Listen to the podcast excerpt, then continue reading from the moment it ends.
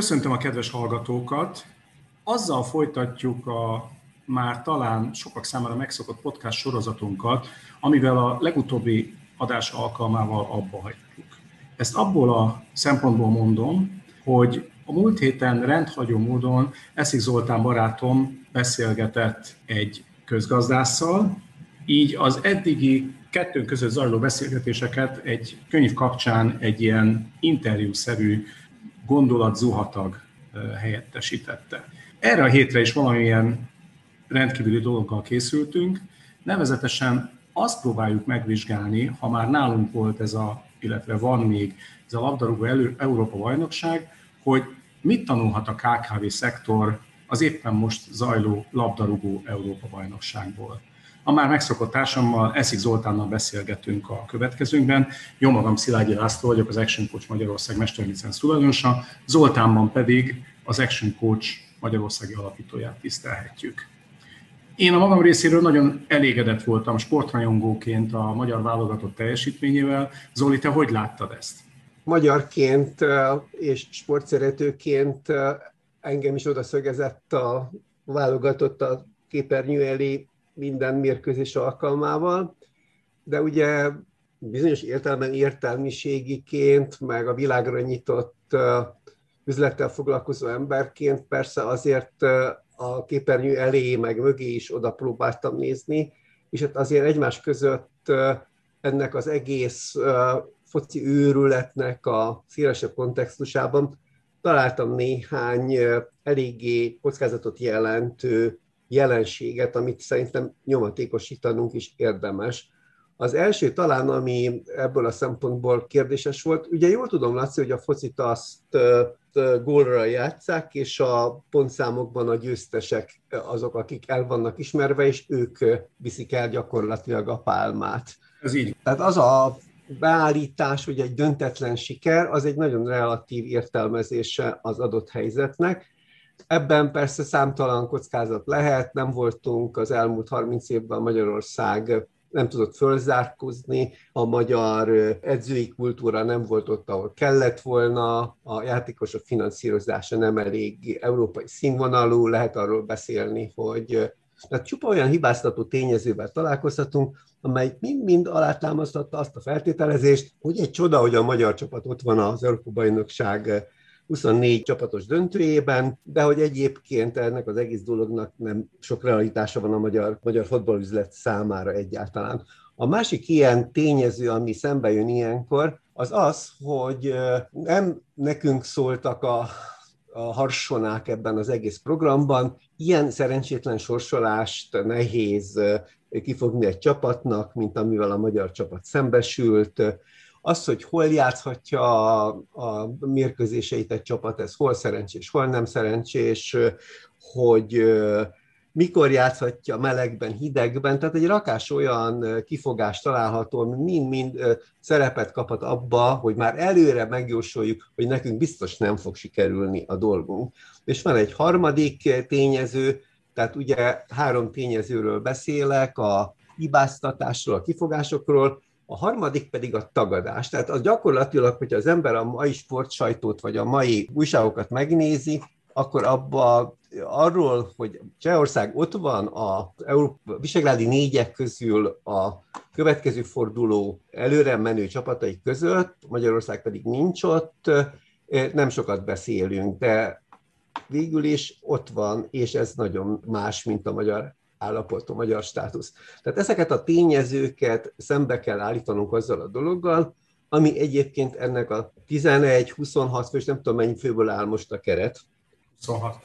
26 főből álló kis KKV-nak igazi, heroikus, a spártai görögökhöz hasonló helytállását kifejező teljesítményben igazából megmutatkozik. Tehát miközben én el tudok mondani egy rakás a környezetre irányuló kétséget arra vonatkozóan, hogy egyáltalán jó analógiája az Európa bajnoksága a magyar KKV számára, de milyen pozitív érveket tudnál arra mondani, hogy érdemes ebben a kontextusban ilyen módon gondolkodnunk? Én úgy látom, hogy a mai napon valóban ezt a jó rendőr, rossz rendőr szerepet fogjuk lejátszani, és a kedves hallgatók fantáziájára bízom, hogy melyik kettőnk közül melyikön kicsoda ebben a ebben a felállásban. Nyilván előre le kell szögezni, hogy egyikünk sem futball szakember, sportszerető nézőként apostrofáljuk magunkat, akik megpróbálnak a hivatásuknál fogva ugye üzleti kócsként olyan nyomokat találni a világban, amit rá lehet húzni az üzletfejlesztésre. És veled ellentétben én nagyon sok pozitívumot találtam a magyar csapatnak a szereplésében, és hangsúlyozom, nem sportszakmai értekezést fogtok most tőlünk hallani, de ezzel együtt azért néhány tényt szerintem mindenképpen el kell mondani. Valóban adva volt egy helyzet, tehát amiről te beszéltél, abban teljesen igazad van. A világ élcsapatai voltak az ellenfeleink, gyakorlatilag nagyon kevesen adtak nekünk esélyt, ráadásul még a szegény embert az ág is húzza alapon. A sztárai, sztárjaink, vagy lehet, hogy csak sztárocskáink, mert azért a kétségkívül nagyon fényes kar előtt álló szoboszlai Dominikot azért még nagyon nem lehet mondjuk egy Cristiano Ronaldo vagy egy Lukaku-nak a nevével egy szinten emlegetni, de azok az emberek, akik vezéregyéniségei szoktak lenni a magyar válogatottnak az utóbbi időben, ők sérülés miatt hiányoztak, tehát ugye a csapat még, ha úgy tetszik, meg is tizedelődött a sérülések miatt, és emellett ráadásul azért némileg ellentmondva az előzőeknek, mely szerint ugye azt mondtam, hogy senki nem ad esélyt, azért volt egy ilyen, egy ilyen finom, ki nem mondott csodavárás a levegőben, egy, egy nagyon-nagyon támogató szurkoló sereggel a háta mögött a csapatnak. És ami egyébként főleg így, hogy ezek a játékosok úgy nem játszottak hosszú ideje közönség előtt, bénítólag is hathatott volna. Most ami történt, az gyakorlatilag egy fantasztikusan érett jó játékkal, előre elképzelt módon végigvitt meccseken keresztül jutottunk el odáig, hogy nem győztünk, viszont csak egyszer kaptunk ki, az éppen aktuális Európa bajnoktól, ráadásul így utólag azt lehet mondani, hogy szerencsétlen körülmények között. A csapatnak végig volt tartása, amit egyébként a magyar labdarúgó válogatottan, amióta én meccseket nézek, azóta szinte mindig számon tudtunk kérni, és, és nagyon komoly hiányosságokat tapasztaltunk benne. A harmadik pedig ez a társaság, ez maxim, maximálisan mindent elkövetett annak érdekében, hogy a közönséget kiszolgálja. Tehát ami miatt ezt az egész témát felvetettük, az az a megközelítés, hogy meg tudjuk-e nézni azt, hogy mik voltak azok a sikerfaktorok, amelyekkel ténylegesen el tudtunk érni ezeket a véleményem szerint vitathatatlan eredményeket, nyilván azzal együtt, hogy ráadásul nem is sok hiányzott ahhoz, hogy a csehekhez hasonlóan mi is nyolcad döntőt játszunk. Tehát én a, a, az összes hátráltató körülményt, és, és ide sorolom egyébként azokat a károlókat, akikből azért volt, voltak szép számmal, én, én inkább az eredményt látom, és szerintem fontos megvizsgálni azt, hogy miből jött ez az egész, hogy mik, mik voltak a, a, a legfontosabb elemek a sikerben. És akkor én gyorsan felsorolom, és a sportrészét talán ugorjuk is utána át, és, és tényleg nézzük meg, hogy ezt hogyan lehet hasznosítani a KKV-knál. Egy fantasztikusan felkészült, egyébként önbizalomtól duzzadó és tudatosan játszó csapatot láthattunk, amely álhatatosan, tényleg, ahogy te is mondtad, a, hogy ne külföldi példát vegyek, az egri várvédő nők szellemét maguk előtt megidézve dolgoztak egész végig a, a meccseken, ráadásul tették ezt csapatként egymást bíztatva, egymást segítve.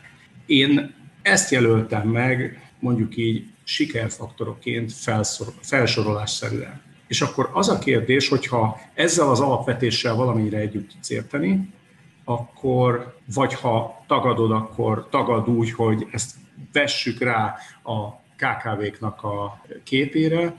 Tehát mit tudunk ebből hasznosítani a kis és középvállalkozások üzletfejlesztésében? Nagyon jó volt hallgatni téged ezekkel az exakt minőség kategóriákkal érvelve, és így gondolkodtam rajta, hogy a magyar vállalkozók üzleti növekedésének a horizontja az hol van. És azt tapasztaljuk az ügyfeleinkkel való együttműködés során, hogy a határ az hegyes halom és nemesmedves. Tehát, hogy igazából az, hogy Európa az a piac a magyar üzleti tényezők számára is nagyon szűk körben képződik meg perspektívaként. És ez jó volt, hogy a, magyar csapat európai dimenzióba akarta, szerette volna helyezni a magyar futballt. Mi ott voltunk, tehát volt a magyar futballnak európai standard minősége is, a magyar KKV-knak ma nincs európai standard minősége. Tehát elérni az európai standard minőséget, ez egy rakás dologból fog fölépülni, nem? Mindenképpen egyetértek veled, de mondjuk menjünk még tovább ezen a vonalon, boncolgassuk ezt, hogy ez csak az export képesség hiánya, vagy sokkal inkább a gondolkodásmódnak a hiánya. Nézzük azokat az elemeket, Laci, akkor, amit te a, a, a magyar teljesítmény minőségmutatóiként a korábbiakban azonosítottál. Ez a teljesítmény, ez építkezés eredménye volt? Igen? Mindenképpen, mindenképpen azt kell, hogy mondjuk, hogy igen. Milyen építkezési elemeket lehet azonosítani, amit áthoznál a üzleti életbe? Az egyik, és talán a, a legfontosabb, az maga a tervezés. Tehát amikor valaki felméri a piacot, felméri a környezetét, az meghatározza az ebből adódó lehetőségeit, megvizsgálja, hogy ezeknek a lehetőségeknek a kihasználására milyen saját erőforrásokkal rendelkezik. Zárójel, a legjobb gépeim azok éppen szervizelés alatt vannak, tehát nem tudok velük dolgozni. És ebben a körben gondolkodva felépített egy jó stratégiát a csapat, amit utána nagyon-nagyon tudatos munkával végre is hajtott. Úgy, hogy közben figyelte, hogy mi az, amiben menet közben még változtatni kell rajta, és javítani. Ha belegondolok abban, hogy azokon a rendezvényeken, amikor az Action Coach módszertanával megpróbáljuk megfertőzni azokat, akik, akik az érdeklődésükkel megtiszteltek bennünket, minden alkalommal ezt elmondjuk. Úgy gondolt, hogy a tudatosság az egyik legfontosabb erőforrás a pályán a jó pozíció felvételében és a szemmagasságban való küzdés képességének a megteremtésében, és akár a győzelemben is? Mindenképpen most ha gondolkodjunk abban, hogy a sport ma már egy üzletág, egy iparág, aminek megvannak a minőségi sztenderdjei, megvannak a technológiai eszköz, eszközrendszerei, amelyek a, amelyek a fejlődés segítik, és egy külön tudomány alakult ki arra, hogy ebben az iparágban hogyan lehet előre jutni. Ezt másképp nem lehet megvalósítani, csak tudatos, folyamatos építkező munkával. Egy vállalkozásnak a, a fejlesztése az, az én véleményem szerint pontosan ugyanúgy néz ki. Ugyanúgy, ahogy ma már nincsen egyszer, azt hiszem, hogy a nagyon népszerű korábbi vízilabdázónknak, Kárpáti Györgynek a könyvében olvastam azt, hogy egy bizonyos Johnny Weissmuller nevű ember, aki aztán ugye Tarzanként híresült el a korabeli filmvilágban, az egy átmulatott éjszaka után a Margit szigeten, némileg már bepesgőzve azt mondta a környezetének, hogy figyeltek meg, most úszom egy világcsúcsot, majd beugrott a medencébe, és állítólag úszott egy világcsúcsot. Ma már ilyen nincs.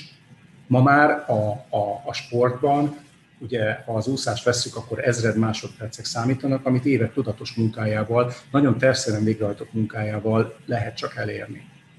Miért gondoljuk, hogy ez csak a sportban van így? Persze, nyilván azt van... Mondod, hogy a különböző csapatek, a különböző részei a csapatnak, azok a maguk funkcióját jó kitöltve, jól végig gondolva voltak részesei a jó munkának? Én azt gondolom, hogy igen. Tehát itt egy nagyon-nagyon tudatos, minden részlete kiterjedő tervezés volt, amit a vállalkozásokban is meg kell valósítani annak érdekében, hogy az a bizonyos, az előbb által emlegetett európai szintű tevékenység vagy, vagy, vagy minőség, nevezzük inkább így, tehát az európai szintű minőség az meg lehessen. Értem. Tehát azt, hogy nem csoda hozza a teljesítményt, hanem a szisztematikus felkészülés, a részletekre menő elemzés és a az elemzésnek a rutinná tevő begyakorlása, cselekvésbe való megmutatása a kulcs, ezt elfogadom. De ugyanakkor mégiscsak volt egy spirituális része ennek az egésznek, nem?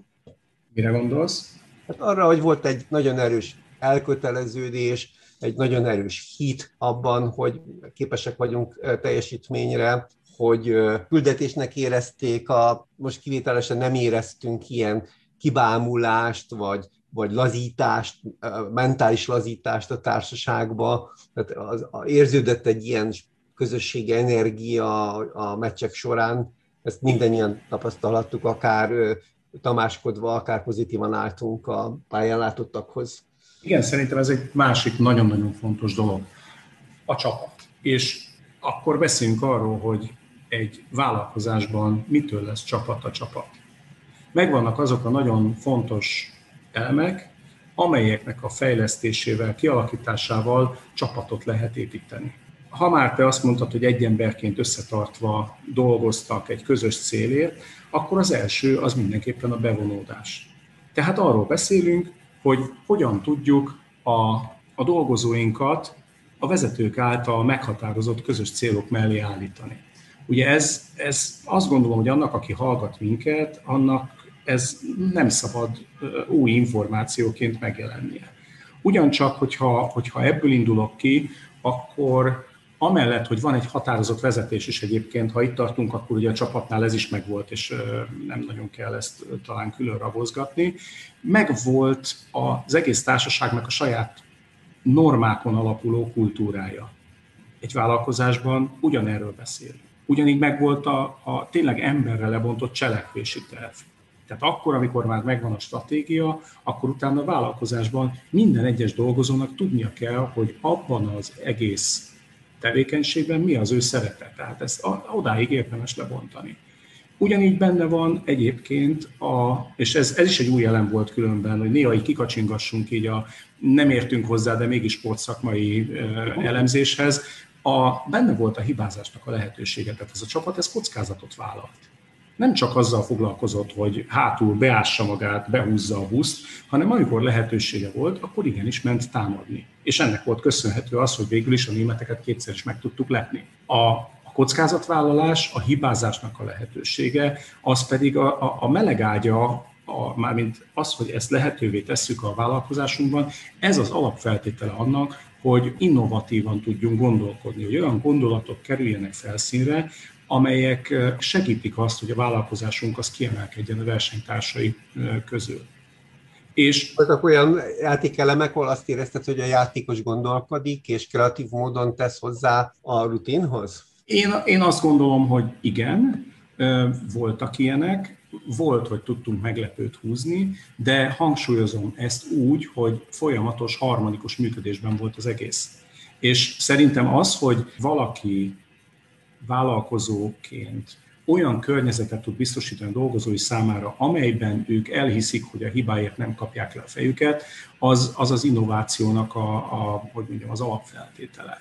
És akkor még nem beszéltünk arról, hogy ott van az a bizonyos mi tudatnak a, a megteremtése, ami, amivel ugye el tudjuk érni azt, hogy a dolgozóink azok százszázalékosan oda tegyék magukat, mert tudják pontosan, hogy a siker alkotásban az ő szerepük mi, és azért tudják pontosan, mert ezt a tulajdonos nagyon pontosan visszajelzi nekik. És hogyha tényleg a csapat működéséből akarunk párhuzamokat vonni, akkor ez jól láthatóan ennél a válogatottnál megtörtént. Miért ne történhetne meg egy kis és középvállalkozásban az annak a szűkebb környezetében való működésben? Értelek. Más kérdés, hogy versenykörnyezet van, és azt borzasztóan fontosnak gondoljuk a piacon is, tehát, hogy nem egyedül vagyunk, hanem vannak mások is. Amikor én például Tamáskodva az előbb elúsztam a számot, és azt mondtam, hogy a visegrádi négyek közül Csehország nem csinált szobrot a futballistáinak, de betolta a nyolcad döntőig a csapatot. Abban ugye benne van az, hogy mások találnak más megoldásokat, vannak más kultúrák is, amelyek működhetnek. A magyar futballnak azt a rehabilitát, kulturális rehabilitációt kell végigvinnie, ami, hogy is fogalmazzak, hogy ne legyen félreérthető. Tehát egy nagyon nehéz presztízs teremtési út vár a magyar csapatra. Tehát a magyar KKV szektornak meg kell harcolnia a saját elismeréséért. A magyar közgondolkodásban a vállalkozásnak nem ott van a becsület, ahol kéne, hogy legyen. A magyar kis és közepes vállalkozások elismertsége, társadalmi súlyának az értékének a tudatosítása rengeteg kívánivalót hagy maga előtt. Tehát ez az USP küzdelem, akár a futballban, akár a KKV szektorban még előttünk van, én azt gondolom.